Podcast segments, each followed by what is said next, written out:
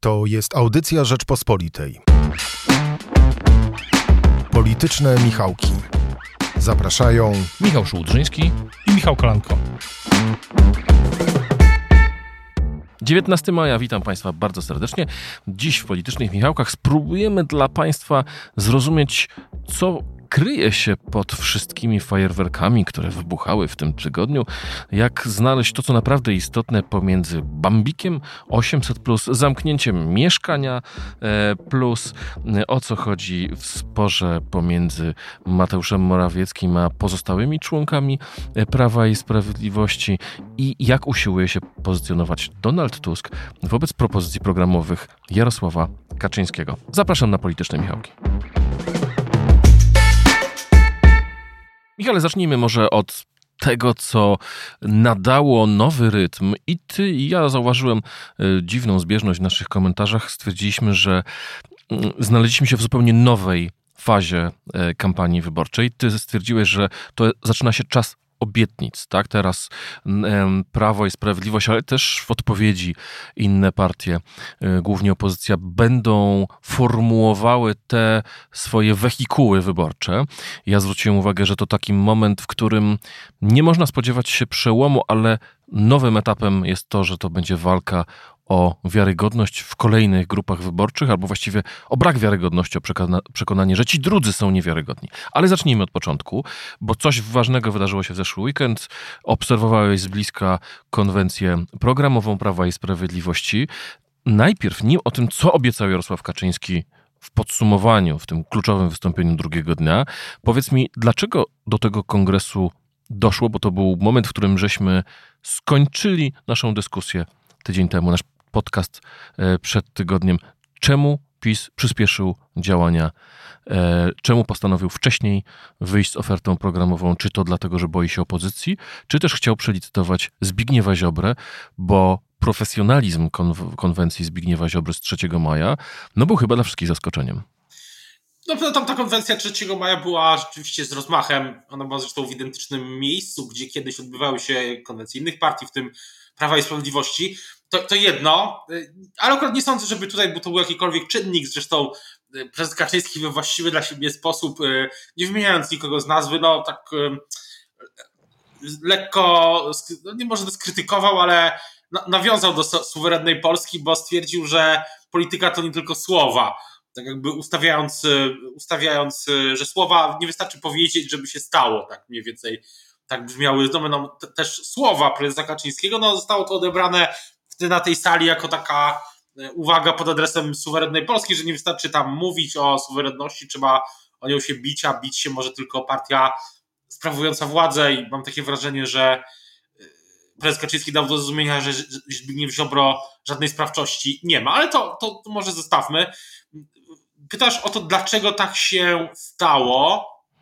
Ja w, tej, w kuluarach tej konwencji usłyszałem, że generalnie były różne pomysły na to, kiedy E, z tym terminem tej konwencji wyjść. Mało kto pamięta, że w ogóle PiS zapowiadało jeszcze w grudniu czy w ubiegłym roku te konwencje programowe. Ja sobie to odtworzyłem, że one będą w styczniu już. Była konwencja o wsi i chyba jeszcze w grudniu ubiegłego roku. Teraz już zupełnie zapomniane to wszystko jest. Miały być konwencje programowe różnego typu od stycznia. To się nie, nie wydarzyło z wielu przyczyn też e, Konwencja rolna została y, przysypana nomen omen zbożem i aferą zbożową i trzeba tak, wszystko zaczynać od, od początku. Ta konwencja rolna z, z, z, planem dla wsi sprzed wielu miesięcy została zasypana zbożem i rzeczywiście PiS musiało mieć nową konwencję rolną y, już z nowym ministrem rolnictwa, ale to, to, to jest jedna rzecz. Z tego co słyszałem, to właśnie różne były warianty terminu. No i generalnie PiS uznało po prostu, że e, no też gotowe jest z tymi propozycjami, że one są e, no już w wystarczający sposób zbadane w opinii publicznej, no bo PiS swoją, ofer swoją ofertę bada. I to dosyć dokładnie, to trwało wiele, wiele miesięcy podobno, e, przygotowywanie tej oferty, zastanawianie się nad różnymi, różnymi wariantami, tak jak zwróciliśmy też uwagę, zwróciłeś uwagę, że Donald Tusk pomógł Prawu i Sprawiedliwości z wyjściem z taką ofertą społeczną, no bo ja generalnie, mówiąc oczywiście o, mówię oczywiście o babciowym, ja też generalnie w tym roku, czy w tamtym roku, tak samo jak opinia publiczna odbierała sygnały, że nowelizacji 800 plus nie będzie, waloryzacji 500 plus nie będzie, że wyborcy są raczej zmęczeni już propozycjami społecznymi. Pewnie częściowo już są, no ale Prawo i Sprawiedliwość też miało y, ułatwione zadanie, tak jak mówili, mówiłem, ze względu na Donalda Tuska i to babciowe. Wiele miesięcy trwało podobna analiza tych propozycji. One są związane w jednym pakiecie. Myśmy poznali tylko trzy. Jest ich wiele więcej, w tym propozycja mieszkaniowa. Y, szczegóły zna tylko pewnie parę osób y, w Polsce, tak jak zresztą szczegóły tego, że będzie ta waloryzacja czy podniesienie 500 plus do 800 plus znało dosłownie tylko kilka osób, wliczając to oczywiście tandem Kaczyński-Morawiecki, bardzo wąska grupa. Czyli nie wierzysz te doniesienia, które mówiły, że Morawiecki nic nie wiedział i był zaskoczony wszystkim? Nie, nie, to, to, nie, jest, to nie jest prawda, natomiast prawdą jest prawdopodobnie to, że wiele osób w rządzie było tym zaskoczonych, bo to oczywiście była rzecz, która była sprawdzana przez wiele miesięcy, no ale dostęp do takich badań ma też ścisła grupa i też pewnie nie do wszystkich zawsze.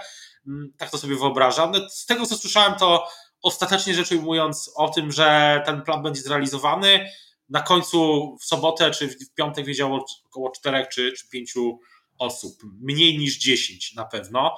No więc y, PiSowi się udało też zatrzymać tajemnicy te sprawy, co myślę, że z, korzyścią, tak? Na przykład przed Polskim Ładem, jak pamiętamy dwa lata temu Polski Ład, e, a nie, zaraz, nie, nie będzie fanfar, bo nikomu się nie spodobało to, co było później, e, więc już PiS o tym nie wspomina też. E, dwa lata temu Polski Ład, były przecieki z Polskim Ładem dosyć szerokie. Też o nich, też to pisaliśmy. No teraz nie było był tylko, ja tylko napisałem, y, że będzie propozycja do klasy średniej, co się zmaterializowało w formie y, tych autostrad. Więc PiS chciało, mówiąc już tak, y, kończąc ten przydługi, przydługą moją odpowiedź, PiS chciało też nadać pewien temat do wakacji, tak mniej więcej. I chyba się to może udać, bo no, ten tydzień był zdominowany przez tą propozycję, to na pewno. Dawno już nie było takiego tygodnia, gdy robimy te podsumowania, nie mieliśmy problemu z tym, żeby stwierdzić, co jest wiodącym tematem. No właśnie, a to, to powiedziałeś o tych badaniach. Propozycje 3, tak, 500 plus do Y, podniesiony do 800, plus, y, rozszerzenie pro, programu darmowych leków, czyli obniżenie pułapu wiekowego dla seniorów i dodanie do tego dzieci i młodzieży, i y, propozycja dotycząca autostrad. Tak jak mówisz, to ta ostatnia ma służyć klasie średniej, w tym sensie tym, którzy z innych problem, programów PiSu albo z tego, co PiS zrobił, nie skorzystali jeszcze. To takie symboliczne pokazanie, że o was też myślimy, że to też myślimy o jakichś przedsiębiorcach, mm, to, to raczej to jest symboliczne, y, bo to nie jest dla osób z klasy średniej aż tak duży wydatek jeżdżenia autostradami, ale dla osób aspirujących już y, owszem. Powiedzieć słowo, że w tym tygodniu rozmawiałem z moim rozmówcą, z, taki, z prawnikiem z, wyż, z wyższej klasy średniej, nawet nie z klasy średniej, po prostu już osobą bardzo dobrze zarabiającą. Nawet on i osobą też daleko, jak się można domyśleć, od Prawa i Sprawiedliwości, do który zauważył, że wielokrotnie pomstował w rozmowach z przyjaciółmi na te opłaty. No i teraz sama perspektywa, że najpierw y, te autostrady publiczne, a później prywatne będą darmowe czy bezpłatne, no to jest jakimś dla niego punktem. I to nie znaczy, że on zagłosuje na PiS, ale są tacy ludzie z konserwatywnej klasy średniej, wyższej i aspirującej, że to może być jakiś bodziec, żeby tak, tak zrobić. Albo może uznają, że po prostu nie pójdą zagłosować na opozycję, bo może z tym pisem nie jest aż tak źle, ale sami tego pisu nie poprą. No więc właśnie, y, propozycja y, leków również, jak rozumiem, jest tutaj pokazaniem, że no, nic nowego nie wymyślimy, ale rozszerzymy program y, idący dotychczas, czy funkcjonujący dotychczas.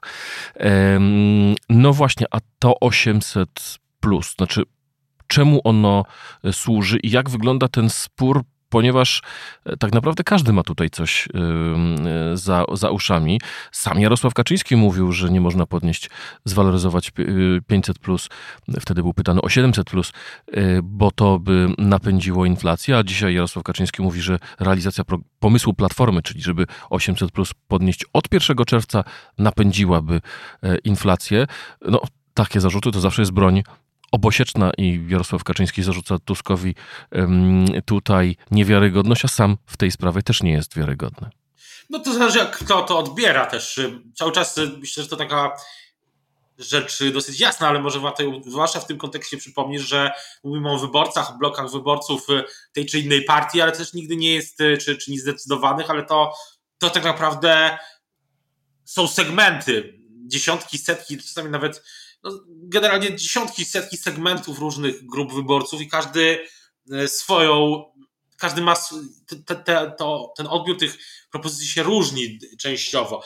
Natomiast e, myślę, że tak podsumowując ten tydzień, bo to był ten, też tydzień właśnie tego, o czym mówisz, czyli tej repliki Donalda Tuska, ja uważam, że ona była dosyć mocna i taktycznie na pewno zręczna, co też już pisałem na Twitterze co wzbudziło oczywiście falę też idiotycznych, jak zwykle, komentarzy, e, tych, których, e, którzy nie są moimi fanami, no ale cóż zrobić. No i generalnie rzecz biorąc, to na pewno była zręczna, e, zręczna riposta, tyle że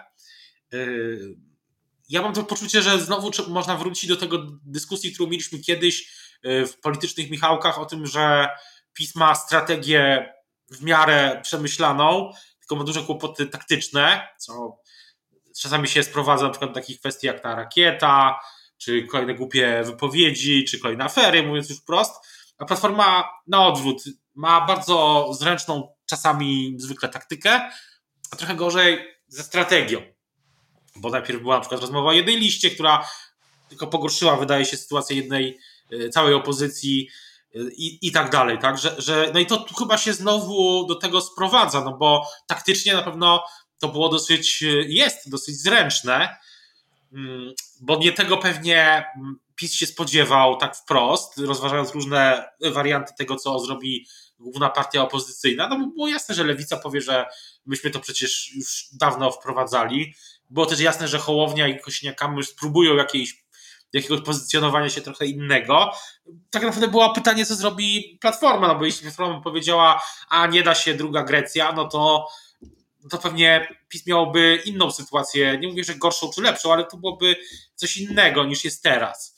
Natomiast y, ja uważam, że kłopot Platformy, zysk jest ten taktyczny, na pewno na bieżąco to wygląda nieźle, natomiast kłopot jest trochę strategiczny, bo jednak jest tak, że platforma po prostu mm, sprawiła, że porusza się, na, znaczy porusza się cały czas językiem i na boisku, który wyznacza PiS. Jest to po prostu dyskusja o tym, jak wprowadzić, mówiąc to z pewnej perspektywy, niektórzy wyborcy mogą tak to odebrać. Nie mówię, że tak ja mówię, żeby to było jasne wielkimi literami, to nie jest moje stanowisko, tylko tak sobie to wyobrażam, że wielu wyborców mogło się zacząć zastanawiać, dlaczego Platforma chce szybciej realizować pomysł największego konkurenta, o co tu chodzi i dlaczego jest na boisku PiSu.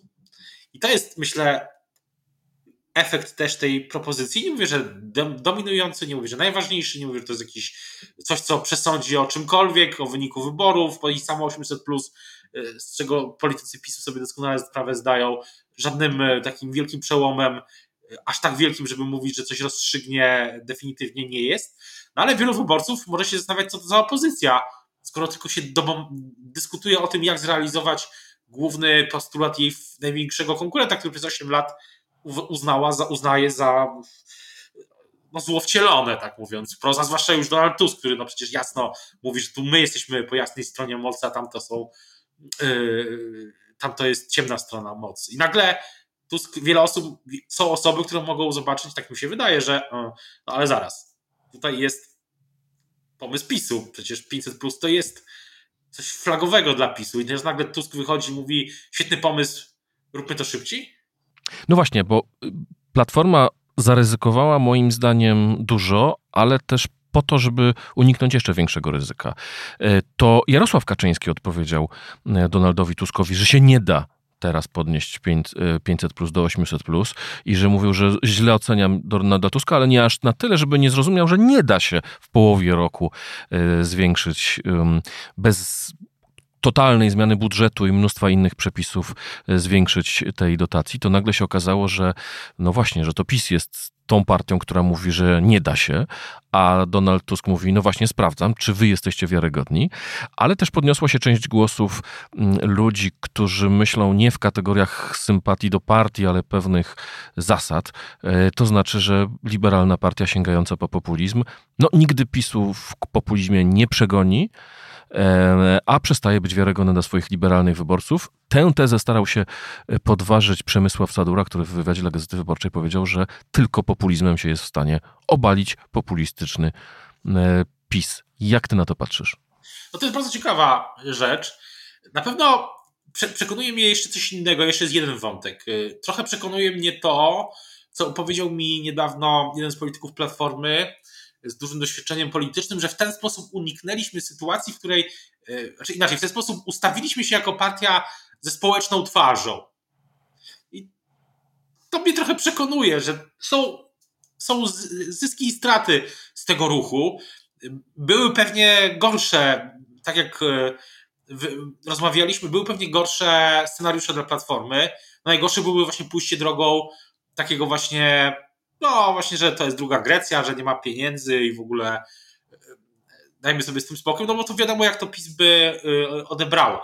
Natomiast e, to, co mówił, mówiłeś o profesorze Sadurze i jego tezie, jest bardzo ciekawe, tylko pytanie to, to daje do myślenia o tyle, że można sobie to zadać takie pytanie, a czy w takim razie w ogóle Platforma jest w stanie wygrać wybory, skoro w tym populizmie niespecjalnie jest y, wiarygodna, co też jest efektem wieloletnich działań i różnych innych, e, e, nazwijmy to, sytuacji i też składu osobowego, tak jakbym to, jakby to ująć, no to skoro da się wygrać tylko populizmem, jak mówi profesor Sadura, no to może inna konstatacja jest taka, że nie da się, że nie można będzie wygrać z PiSem w tradycyjny sposób i trzeba będzie liczyć na takie rozwiązanie, nazwijmy to arytmetyczne, czyli że po wyborach po prostu y, no tam uda się przeliczyć tak, y, czy przeliczane są będą głosy na mandaty i te mandaty dadzą większość, ale i tak PiS będzie miał najwięcej, będzie miał pierwsze miejsce.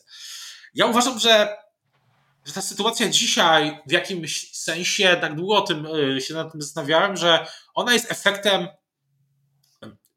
jednak strategii, wynikiem strategii Platformy i tego, jak Donald Tusk powiedział na początku, że jak wrócił, że najlepszym programem pozytywnym jest bycie antypisem. To był oczywiście komunikat na, na łamach jednego z tygodników, tutaj e, skierowany do określonej bardzo grupy wyborców. I niestety na platformie dopiero jakiś czas później, co odnotowaliśmy wszyscy i uznawaliśmy, że to dobry, dobry, dobre pomysły, że Platforma zaczęła trochę mówić innym językiem o mieszkaniach, innym językiem o sferze społecznej, że zaczęła przedstawiać swoje własne pomysły, że już dezaktualiz dezaktualizował się ten temat, że najlepszym wyjściem jest tylko yy, bycie antypisem. No ale problem polega na tym, że on się zdezaktualizował dosyć późno. I po drodze była też zima, która miała być katastrofą dla PiSu. Wiem, jak się skończyło. Miało być też jedna lista, nie ma. Yy, no i tak dalej, i tak dalej. Michale, byłeś autorem jednego z większych newsów tego tygodnia. W rozmowie z tobą Waldemar Buda, e, minister do spraw funduszy rozwoju i tam wielu tytułów ma to jego... Rozwoju technologii. Rozwoju i technologii. Da. E, ach, właśnie, tak, tak. Dobrze, że tutaj wyjaśniliśmy to. Ogłosił, zamykamy program 500, okazał się niewypałem, trzeba to. Mieszkanie plus, mieszkanie. Mieszkanie plus. Okazał on się niewypałem, trzeba po nim e, posprzątać. Dlaczego minister kojarzony z Mateuszem Morawieckim, tak wprost mówi o porażce, e, no w sumie całej formacji e, i jakby chciał przed wyborami pokazać, ok, to zamknięte, to nam się nie udało, przyznajemy, że się nie udało i zamykamy temat. Ja myślę, że polityka, polityka mieszkaniowa obok transportu i energetyki to jedna z najważniejszych dzisiaj sfer y, przestrzeni publicznej, czy kreowania polityk publicznych. Nie mówię, że to będzie, to jest prosty temat kampanii wyborczej, bo w kampanii wyborczej y, ta dyskusja zwykle schodzi na inne tory, to wiemy też z doświadczenia w Polsce i na świecie, no ale niewątpliwie mieszkalnictwo dzisiaj, no to jest trochę, to jest nie tylko najważniejszy, jeden z ważniejszych punktów debaty tej polityki publicznej, ale też punkt, gdzie PiS ma relatywnie, ma relatywne kłopoty. Oczywiście minister Buda, zresztą w rozmowie ze mną wspominał, no udało się, w ubiegłym roku jest dużo mieszkań, dużo więcej niż kiedyś mieszkań jest oddawanych, budują je oczywiście deweloperzy. Jakością tych mieszkań też jest różnie, co wielokrotnie na przykład Jan Śpiewak yy, nawet taki termin patodeweloperka. No i każdy wystarczy się rozejrzeć, żeby to yy, zobaczyć. Wydaje się, że to jest trochę taka próba wyjścia do przodu, no bo zamiast tego mieszkania plus jest nowa polityka mieszkaniowa tak zwana i właśnie wspomniany przez ciebie minister Buda też zapowiedział, że już premier Morawiecki i prezes Kaczyński, czyli domyślam się, że będzie kolejny programowy UL, w takiej kolejnej konwencji programowej zapowie coś nowego, jeśli chodzi o program mieszkaniowy. Domyślam się, że to będzie propozycja na skalę, która jest większa niż to, co minister Buda już przedstawiał w ramach tej nowej polityki mieszkaniowej, czy jakieś tam, czyli no, zmiany na rynku, nowy też portal, który ma pokazywać ceny transakcyjne e, w całej Polsce. Wygodnie będzie można porównywać ceny nieruchomości e, swojej okolicy, tak to zrozumiałem. No ale to będzie coś nowego. Tylko, że oczywiście też ma to swoje koszty, no bo przyznanie się do błędu dla wielu wyborców e, może być ok, że, że PiS nie jest taki butny, no i się przyznaje do błędu, no ale yy, jednak zamykanie programu z plusem, no to jest coś, czego się jeszcze, co jeszcze przez te 8 lat się nie, nie wydarzyło. No i chyba stąd też taka gorąca dyskusja wokół tej, tej informacji. A czy myślisz, że to jest element wewnętrznych rozgrywek w obozie Prawa i Sprawiedliwości? Może też być, bo też te rozgrywki oczywiście trwają. Nie ma co y, oszukiwać, że jeśli chodzi o układanie miejsc na listach i takie budowanie tych e, grup, e, frakcji przed, przed wyborami, przed tymi decyzjami też prezesa Kaczyńskiego, no właśnie o tych frakcjach, o miejscach, no też, też trwa. I program Mieszkanie Plus był kojarzony raczej z poprzednią ekipą, w tym sensie, że e, został zapowiedziany jeszcze przed zmianą z premiera, tak, czy zmianą z premier Szydło na premiera Morawieckiego. Tutaj wydaje się, że przynajmniej kojarzony jest bardziej też z ministrem, e, z innymi ministrami, którzy nie są kojarzeni z kolei z premierem Morawieckim. Michale, już na sam koniec pytanie.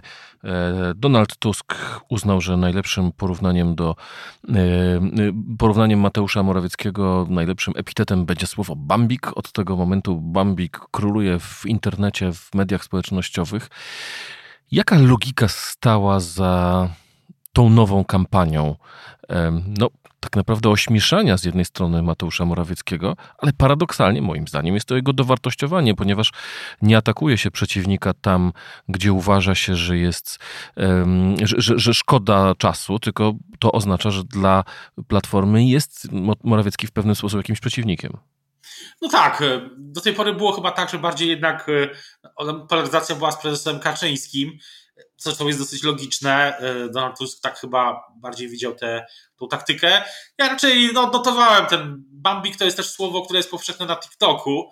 W takich filmikach, które wykorzystywane, wykorzystywana jest sztuczna inteligencja, żeby kreować, chociaż to dziwnie, opis tego brzmi dziwnie, kreować głosy, czy tworzyć sztuczne głosy polityków. No i są takie klipy, gdzie, popularne zresztą, gdzie politycy tak grają w Minecrafta, tak, na przykład. I, czy w inne gry e, popularne wśród młodych ludzi.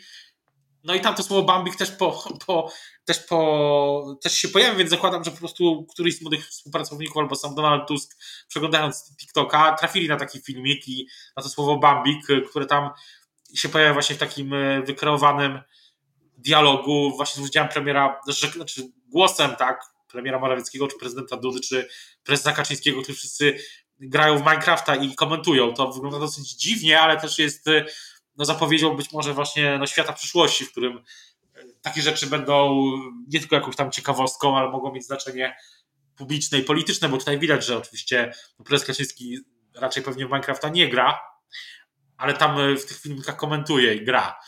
Więc takie, ja myślę, że to jest też bardziej taka ciekawostka i za chwilę gdzieś ten Bambik zniknie. To się jeszcze okaże, czy zniknie, czy nie. O tym powiem w następnym wydaniu Politycznych Michałków. Dzisiaj już bardzo Państwu dziękujemy. Dziękuję Ci, Michale, za rozmowę. Dziękuję również. Dziękujemy Michałowi Patyrze, który realizował naszą e, rozmowę. Zapraszamy do słuchania mm, podcastów Rzeczpospolitej i do nas subskrypcji.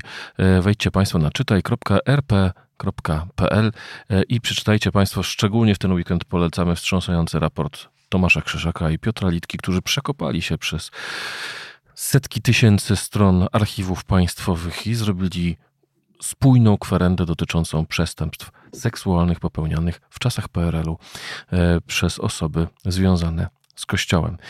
Dziękujemy bardzo. Do usłyszenia za tydzień. Do usłyszenia. Słuchaj więcej na stronie podcasty.rp.pl. Szukaj Rzeczpospolita Audycje w serwisach streamingowych. Poznaj mocne strony Rzeczpospolitej. Wejdź na prenumerata rp.pl. Polecam. Bogusław Rabota, redaktor naczelny.